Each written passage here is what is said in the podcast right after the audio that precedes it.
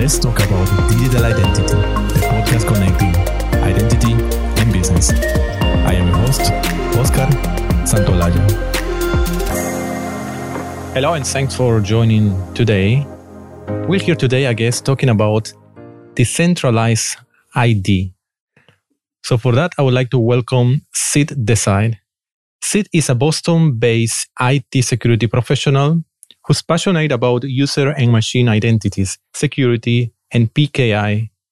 Sid has led the distributed identity front in his work at Remme, helping work with the platform, engineering, and partner teams to massively extend the impact of decentralized identity and authentication solutions for the modern enterprise. He consults with Remme's customers around the world on how to transform their identity and authentication ecosystems, thus helping them increase their business integrity and efficiency while lowering costs. Recognized as a well rounded advocate for identity, data transformation, and blockchain enabled solutions, Sid is also a regular speaker, contributing author, and media commentator. Hi, Sid. Hey, Oscar. How's it going? Oh, very good. It's really nice talking with you. Welcome to the show. Thank you for having me. A pleasure. Sid, let's talk about digital identity. And I would like to start hearing how was your journey to this world of digital identity? I think it began around 2011. I was working on some energy smart grid projects for a large US based smart metering company. And it was during that time where I was exposed to concepts of identity, especially something that's got to do with Active Directory. I was also exposed to things like PKI, and very, very early versions of single sign on. And this applied not just for users at the company, but also for machines, for these smart meters. So concepts of machine identities were very early on at that time. I was very much exposed to machine identities. So after a couple of years in the energy sector dealing with those sort of concepts, I joined a global certificate authority who at that time I believe was the second largest CA in the world. And this certificate authority, or CAs as some people call it, uh, would issue millions of identities for things like websites or users or you know just servers and computers essentially in the form of digital certificates. And this is where i had my first sort of important lesson on learning how to manage identities or digital identities at scale. And at that time i got to help organizations of all sizes deploy pki and iam based solutions so if you just want to fast forward five years at that company, I found myself then getting more closer to the bleeding edge of identity technology. In this case, it was blockchain. And I've been mm-hmm. dealing with decentralized identities since. So at Remme, as you mentioned, you know, I currently help companies transform their identity and authentication ecosystems through our non-blockchain as well as blockchain-based enterprise solutions. That's essentially my journey in uh, digital identity. Yeah, excellent. Yeah, you have done through different type of technologies, all, all of those related to, to identity. And now you are into something really hot, blockchain and decentralized ID. So that's the main thing I would like to talk today about decentralized ID. Um, mm-hmm. At this point, I'd like to hear what it is, the conceptually, what, what is that? But even before that, I would like to hear what are the problems out there, what are the challenges that uh, make that some people created this this concept of decentralized ID? Yeah, so I think in order to understand that concept, it's important to sort of understand what exactly is a decentralized ID. Mm-hmm. And in order to keep the definition as non complex, I guess, and super non technical as possible, essentially a decentralized ID is a type of digital identity that lives in a distributed database architecture. And a blockchain is essentially a type of a distributed database architecture. So a decentralized ID in this case would allow you not just to interact or transact with a single database of records, but in fact cross pollinate across multiple such records and, and all the while ensuring that there's a trace of those transactions that are available in this blockchain, which is non repudiable. And then we'll talk a little bit about you know what that is in, in, just a second. But you know, think about your online digital login IDs that we use today for our most common websites we use. Think think about you know Google, Facebook, Twitter. So in essence, a decentralized ID would allow you to perform a very similar login and authentication function as you do today, but offers a far better scalability and security factor by allowing to use that single identity or single secure distributed identity across multiple functions across multiple web uh, resources and the reason a lot of people started to look at decentralized IDs as, as something very important is think about how many digital IDs that we all have today for each website that we access, right? Mm-hmm. I personally have over, I think, 35 or 40 different user IDs and passwords that I have to maintain and manage myself. And the digital world is ever so connected. So, so if I'm to create a new user ID and password for yet another digital service that I'm consuming, that's just not scalable, and it opens up, you know, a, a lot of issues around identity theft. So we feel that a, a single identity, a single robust distributed identity that you control, that you manage, the attributes of which you control is the way of the future, especially as uh, more and more things become digital or our interactions become more digital.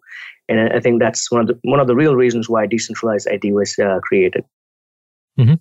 Yeah, yeah, that's that big problem that new service that you have to use, uh, you have to create another identity most, and, and very often it's uh, just a user password. That's and, and more and more and more. So you may already kind of count, no? Uh, you said around forty Actually, I was mm-hmm. expecting even a bigger number. I think, in, of course, there might be like 40 who are important, let's say, 40 important identity, and there might be other 100 uh, that are. Yeah, let, there's let, probably mm. 20, 30 I, I've forgotten about, you know, because I just don't use those services mm-hmm. as often as I use the top 40. So, yeah, you're right. There's probably more.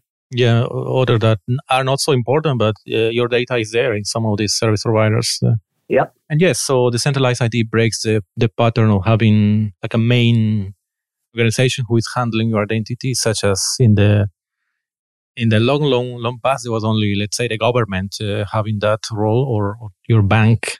But nowadays, there are so many both public and, and, and private institutions that, that do that, and it's, it's getting a real mess. Yes, so I understand the the need of the decentralized ID of this, this solution and and the use of blockchain is is part of that. Mm-hmm. So blockchain is uh, you gave us some explanation already. It's a, uh, like a distributed database somehow. Was that the the only way to do this decentralized ID would be with blockchain? Yeah, so see the underlying architecture, I guess, so to speak, is definitely possible only with a blockchain. And so if you mm-hmm. look up the textbook definition of blockchain, you know, you would find something like that it's an open distributed ledger of a peer-to-peer network that can record transactions between two parties efficiently and you know can verify those transactions and store those records in a permanent way. And you know, obviously, this definition is uh, very convoluted and not so easy mm-hmm. to understand. And so the best way to sort of talk about blockchain is to talk about you know centralized networks like we just we talked about in the earlier question and compare that to a decentralized or a peer-to-peer network. By learning it through this example people will understand why blockchain is the important bit in decentralized ids so if you think about a centralized network all parties rely on a singular sort of central entity to verify and perform transactions. Right? you have a central database for every user's username and a password and other data or attributes that belong to that user. Think about a bank. You know, a bank is a good example of this. Mm-hmm. So is any website. So if you have a website such as Facebook that maintains a central database of all its users, that's also a good example. But this design, if you think about it, has a very massive drawback, right? For starters, if you invest as a consumer all your trust and reliance into a single party, mm.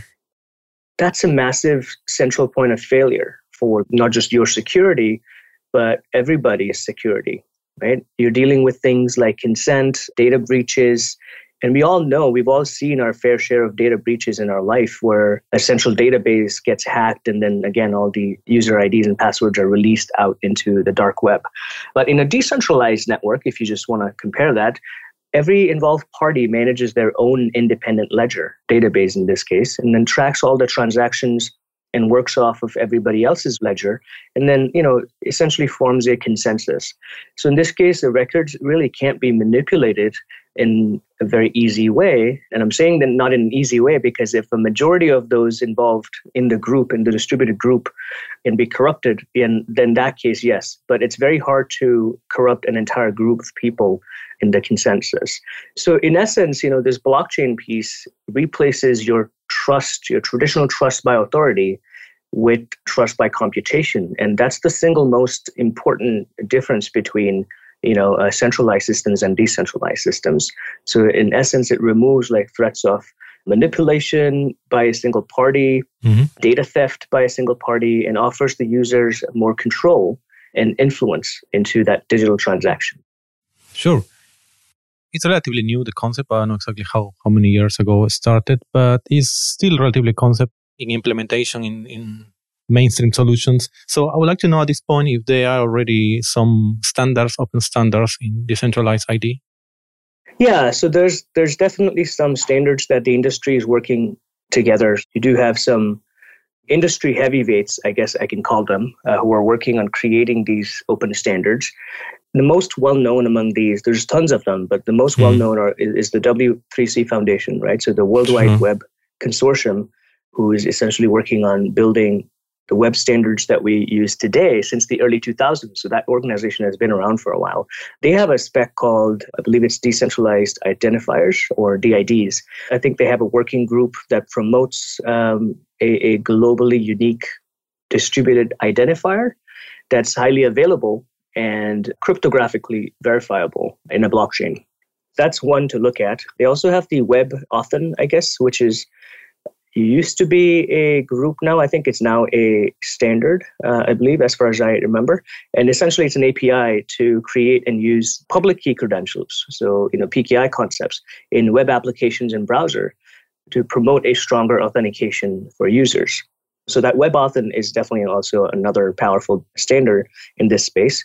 And then you also have another organization called Hyperledger, which is uh, run by the Linux Foundation and they have um, also multiple specs in this space and, and standards around key management and digital identity blockchains. And you may have heard of them, obviously, with their various projects they have ongoing. And then obviously you have the OpenID Foundation with its OpenID Connect that helps sort of build an identity layer, you know, that builds authentication on top of OAuth uh, 2. They obviously are not in the whole decentralized ID space, but the concepts that the OpenID Foundation have come up with with its OpenID Connect, it definitely is helping pave the path for future standards in the decentralized ID space.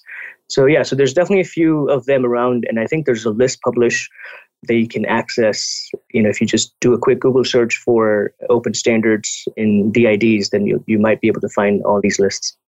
Yeah, good. And so there are some standards that are specific for decentralized ID and some others that are are being used as a, a building blocks in, in, specific solutions for that. Mm. As you mentioned, there are there are few few of those, so there might be some more consolidation in the in the future related to these standards. Mm-hmm. Yep, I definitely expect that. Mm-hmm. Excellent. So I would like to hear now some more concrete examples in which what use cases, being more specific, can can benefit with uh, with this centralized ID. Yeah, so when you're talking about use cases, whether you're talking about decentralized IDs or centralized IDs, the use cases have always been pretty much the same, right? So you have things like authentication, you have things like enabling secure connection between two parties, whether those two parties are just users or uh, machines, or perhaps a user and a machine combination. You also have applications around the verification of identity attributes, use cases around key management, these applications sort of cross pollinate, as I said, between the centralized world and the decentralized world. You know, one of the major advantages that the decentralized IDs can offer is it, it gives that control of that identity, of that digital identity back to the user. And that's an important concept in decentralized ID. You may have heard this whole concept around self sovereign identity. Mm-hmm. Uh, and that's definitely going to be the way of the future because as data breaches become more and more common, even large organizations would actually benefit from essentially outsourcing their identity management piece and give that control back to the users because uh, they don't want to you know bear the burden of uh, maintaining the security behind these identities. So i think those are some of the use cases that might pop up. And there's obviously some pain points associated with how we approach this and, and obviously the industry standards are helping to solve these pain points but there's right now just way too many standards out there as as i talked about you know so we just have to figure out which of these standards are ones that are very much universally applied all around the industry and used across the board. Going a bit more into what Remme is doing i know that you use for instance uh, pki public key infrastructure in, in part of your your solution. So that's something that we recently talked actually in one of the previous episode about we had a DigiCert from the talking about the world of certification authorities. PKI yep. is one concept that is common between uh, Remme and also them. Um, so why and, and how Remme is using PKI? Yeah, so PKI, or, or, you know, as you said, public key infrastructure is, is, a very core component behind identities, right? If you think about it, PKI is what enables a digital representation of identities today, and it does that primarily in the form of digital certificates. Right? These certificates are issued by a bunch of organizations called certification authorities. As I said, I used to work for GlobalSign, and I think you mentioned in your last episode mm-hmm. you spoke to DigiCert. These are certification authorities, and these are organizations who have worked with the web standards to make our websites secure for us for the longest time. So every time you see an HTTPS page or that padlock icon on your browser, you know that there's some kind of PKI at play behind the scenes. So Remme, then the way we look at PKI is, you know, Remme's ultimate goal is to make the entire model of PKI itself decentralized. Mm. So you see the current PKI model, the way you look at it, is very much centralized in nature with its pyramid like hierarchy structure. You have that single entity on top, which is the root CA. Then you have multiple intermediate CAs, and then you have some issuing CAs underneath that. And then you have the certificates coming off of those issuing CAs. So it's very much like a pyramid structure. And I'm not saying it's anything wrong, but it's that design itself is very old. And so if a single entity in that hierarchy is compromised, the entire network trust is actually broken down in an instant right? We've seen a lot of this happen in the past with CAs. Examples include things like, you know, CAs like DigiNotar or even as recently Symantec. So we believe that if you could use a more decentralized model of PKI, the one that we are building currently, then this trust can essentially be distributed across a network of nodes in your blockchain network. That's what enables that decentralized trust model that we've been talking about and that allows you to scale you know across billions of digital identities that we're seeing pop up every day. And the traditional pki model with the traditional standards were were very good for the old you know centralized economy when the world was not as connected. But we believe that as the world sees more connectivity the decentralized use cases will definitely be more popular and then decentralized pki model will also have to evolve accordingly. So that's that's how we, we use PKI. Those nodes that have uh, some decentralized role as a certification authority, how many would it be? Every user would need that, or how many? Who would be in practice those? Yeah, so there's multiple design models around this. Some of them are around underlying blockchain provider, creating essentially a network of trusted authorities.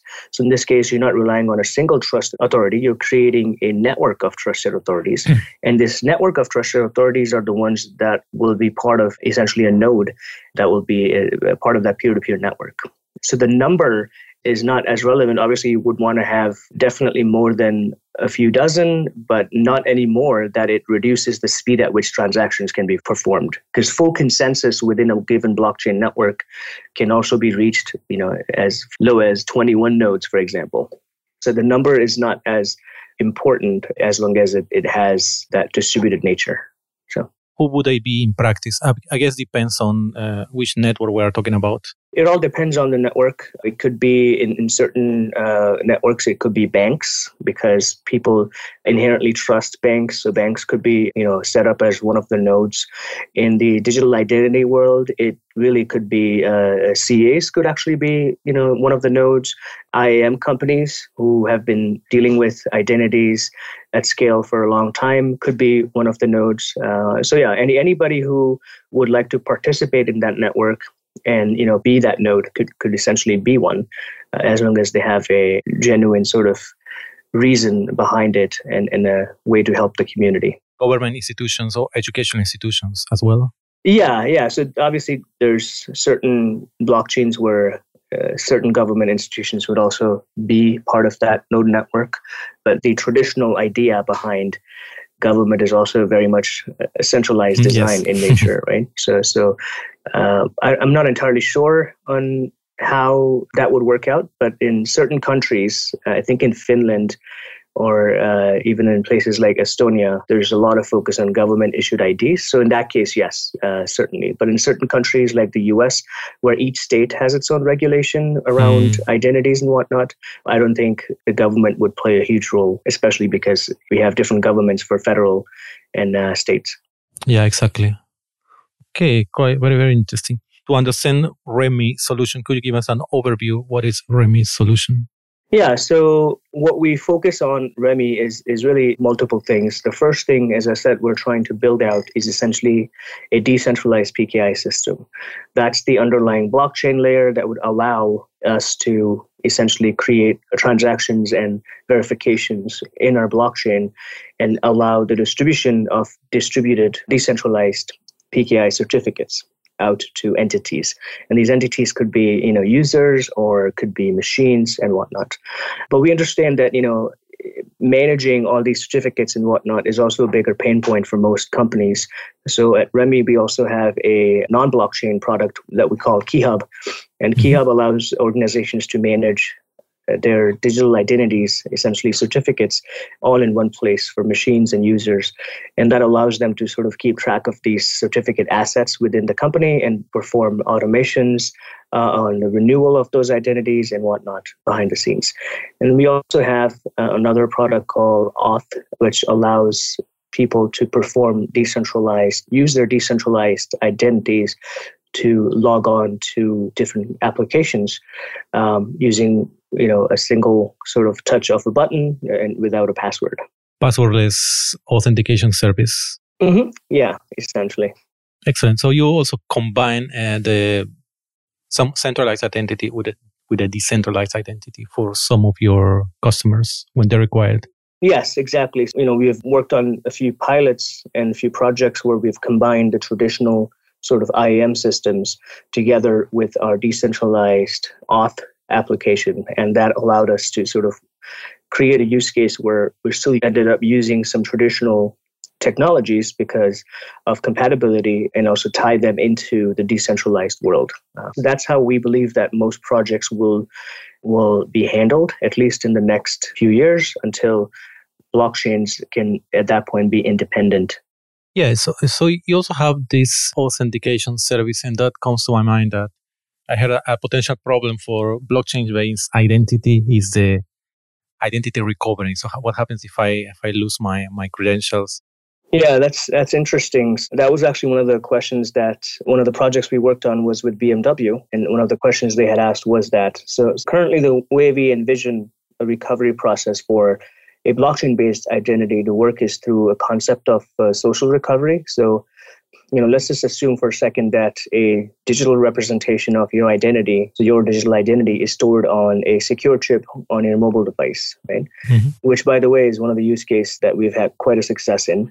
And so during registration process, you as the user of this decentralized identity would assign certain sort of board of trustees, essentially a network of family or friends to enable mark them as somebody who can enable you to recover your identity in the event of loss. And whenever that event is triggered because loss of uh, mobile device or or maybe you know theft, then the nominated users or trustees that you as the user assigned would help you essentially recover and replace your identity in the system. That's how we envision this happening. And then obviously once your identity is restored, you can go back and enable your new identity on the new device and start using it with old applications. So, this concept, by the way, has also been described in the uh, uh, DID spec from W3C. So, uh-huh. uh, for those who, who who are interested in learning in a bit more detail as to how this might work, the the spec has a bit more information about this. Now we like to think also all of the future because uh, decentralized ID still is not mainstream at this point. As you see, in terms of standards, there are few standards or organizations who are trying to lead the standards in, in, in parallel. Uh, that will converge at some point. What else would you see in the future? If you can see in the, let's say, three, five years from now, what, what would you say about uh, decentralized ID? Yeah, so in the future, obviously, our digital interactions, I guess if I can call it, will, will, evolve quite a bit, right? Because the world is becoming more and more connected. So trust will play a huge role in this. And the use of digital identity in such a distributed world would be very fundamental. So the way, you know, I guess a decentralized ID would work in the future is is by having a digital identity that's owned, essentially managed or controlled by the individual themselves and then you, you know allowing that individual to interact with participating third parties where the user can use that identity while still keeping that control and of the identity and the data associated with this identity with themselves. We envision a world where people and their devices will sort of just seamlessly interact with other devices and organizations with trust established easily and where people can actually gain access to services just by showing their, their digital IDs whether those services are financial services or government services or e-commerce or health, any other service. I talked about the BMW uh, use case, so and let me let me talk a little bit about that because that might give an idea on how this might end up working. So, BMW wanted to work on a use case where they wanted to enable decentralized ID use case for their car owners. The pilot that we did with them uh, showcased essentially a couple of digital interactions that BMW wanted to prove. And one was essentially assigning a digital ID to each car owner so that in this case, not only the car itself has a digital ID or digital passport, but the car owner also has a digital ID. And the second was enabling the car sharing economy and then allowing digital interactions to happen with this ecosystem. And the way Remme helped out is was by essentially provisioning a distributed identity for each user, uh, for each car owner, and then allowing that car owner to create essentially separate digital IDs or distributed IDs for the car sharing concept. So if I wanted to for example, rent out my car to my friend for a weekend. I can create that decentralized ID for him just for the weekend that my friend can come to my house, uh, pick up my car because that ID would enable him to, I guess, essentially authenticate with the car and then drive it around for the weekend, come back, park it back at my place, and then you know go back to his place. So so these are concepts that bmw wanted to work on. And and these are concepts that i'm talking about. You know the future digital mm-hmm. interactions will be very seamless like this. And obviously you know as far as the coexistence of standards and authentication methods that we have enabled in this digital identity ecosystem so far those will continue to exist right? So if you you're, you're probably familiar, Oscar, with standards like OAuth and OpenID mm-hmm. Connect and FIDO.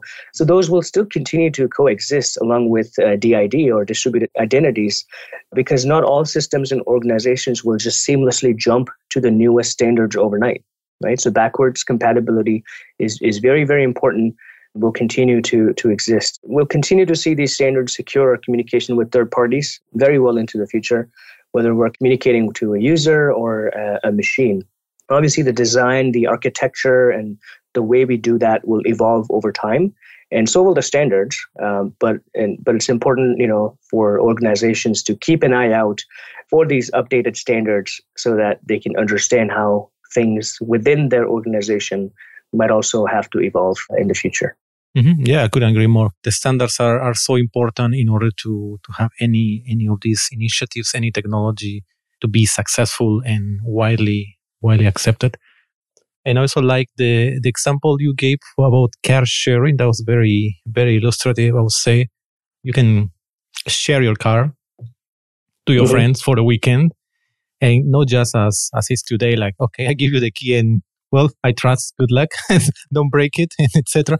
But also with this accountability of creating an identity for him with a specific uh, time frame and, and the authorization Oh, that's excellent, excellent example. In and I definitely like a lot all what you have told us about decentralized ID. Final question uh, for you is if you can give us to anybody a tip for protect our digital identity. Oh, when tips? Uh, I can definitely go on and on about this question, right? Because we've all been following the tips from our governments on proper like social distancing protocols during this COVID 19 crisis. we all need to practice very similar protocols when interacting with uh, anything digital these days, right? So, so I think the first thing I recommend to anybody is just start making a list of your interactions with identities. Like, just make a list of all areas in your personal and professional life where digital identity might be at play obviously it goes without saying when you are making this list do not write down your passwords uh, on a piece of paper to keep track of them. Just make note of these identities and how many uh, websites and how many places where you use these identities. And you can then sort of group and sort this list by keeping the items that are of the most importance on, on top of the list. You know, things like bank IDs, government IDs, important sort of tax IDs and stuff like that, and, and the login credentials associated with those. Give those a, a definitely a higher priority. And, and maybe you can also filter out your login IDs for your news website, for example, right? Where you don't have a lot of data, you don't have a lot of like credit card or potential information that the bad guys can actually steal you don't have all of that separate those out and you know what we're trying to do here is essentially separate your high risk identity or interactions with your low risk interactions and the third tip I have is like, you know, just if you are still using passwords, think about switching to a two factor authentication method, right? Most of these are offered by, by websites today. And, you know, you can also see if you can use some sort of identity and access management system, right? Most organizations, if you're working for one, have some sort of IAM system enabled for uh, users to access their applications with. So, so definitely try to see if you can use some of these. There's also password managers. People use them a lot. I know a lot of people that use them. I'm not a big fan of password managers. To be honest, I don't use one. But if you do use one, just ensure that your master password is mm. is absolutely strong. It's it's just it has to be kept very very strong. And there's also concepts like, you know, not concepts but actual tools like FIDO-based YubiKeys. You know, you can use those for two-factor authentication. So so there's a lot of a lot of these available out there in the market. And remember, just you know, protecting your identity is is at the end of the day, it's your responsibility. Uh, sure, you know, you use all these digital services and you expect them to protect your identity for them but I believe that organizations can only do so much. You take the necessary precaution on your end, you can definitely minimize the damage that data theft can cause for you as a user. And you know, if you don't know how to still go about this, you can always reach out to a professional within within your network. Um, you know, perhaps somebody on LinkedIn who is talking a little bit more about digital identities. Perhaps send them a message on how um, you can make these concepts work for you that's some of the tips I can offer uh, anybody today. So quite a lot. Thanks a lot. But some are very simple, but yeah, reminded that we humans are the often the weakest point in this uh, behind this amazing technology that we we have. Well, yeah. again, thanks a lot, Sid. Uh, was great talking with you. Could you tell us how we can find you if someone wants to get in touch with you or learn about what you are doing? Yeah, so certainly. Thank you, Oscar. This was a very informative session. And yeah, for those of you who have any questions for me or want to reach out to me, you can either email me at sid at remme.io. So it's S I D at remme.io.